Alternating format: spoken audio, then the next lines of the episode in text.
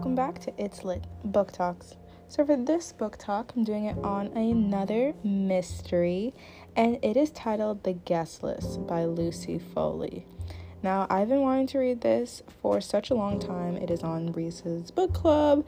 I've seen it just on the advertised and book windows, and it was just the book that I really wanted to read. And it says you'd be killed to be on it. An exclusive wedding on a remote Irish island. The bride, the plus one, the best man, the wedding planner, the bridesmaid. All have a secret, all have a motive, but only one is a murderer.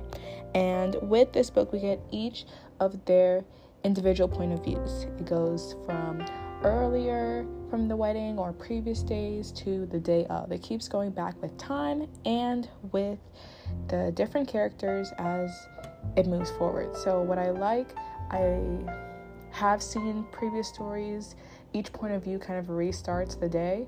That's not the case, and it is perfectly written with it being a mystery. On a remote island off the coast of Ireland, guests gathered to celebrate the wedding of Jules Keegan and Will Slater. Will is a rising television star, handsome and charming. Jules is a smart, ambitious magazine publisher. Though the sea is a little choppy and the cell service spotty, their wedding is everything you'd expect of a young power couple designer dress, four tiered cake, boutique wine, vintage champagne. Every detail has been curated to perfection. All that's left is to orchestrate is the happiness.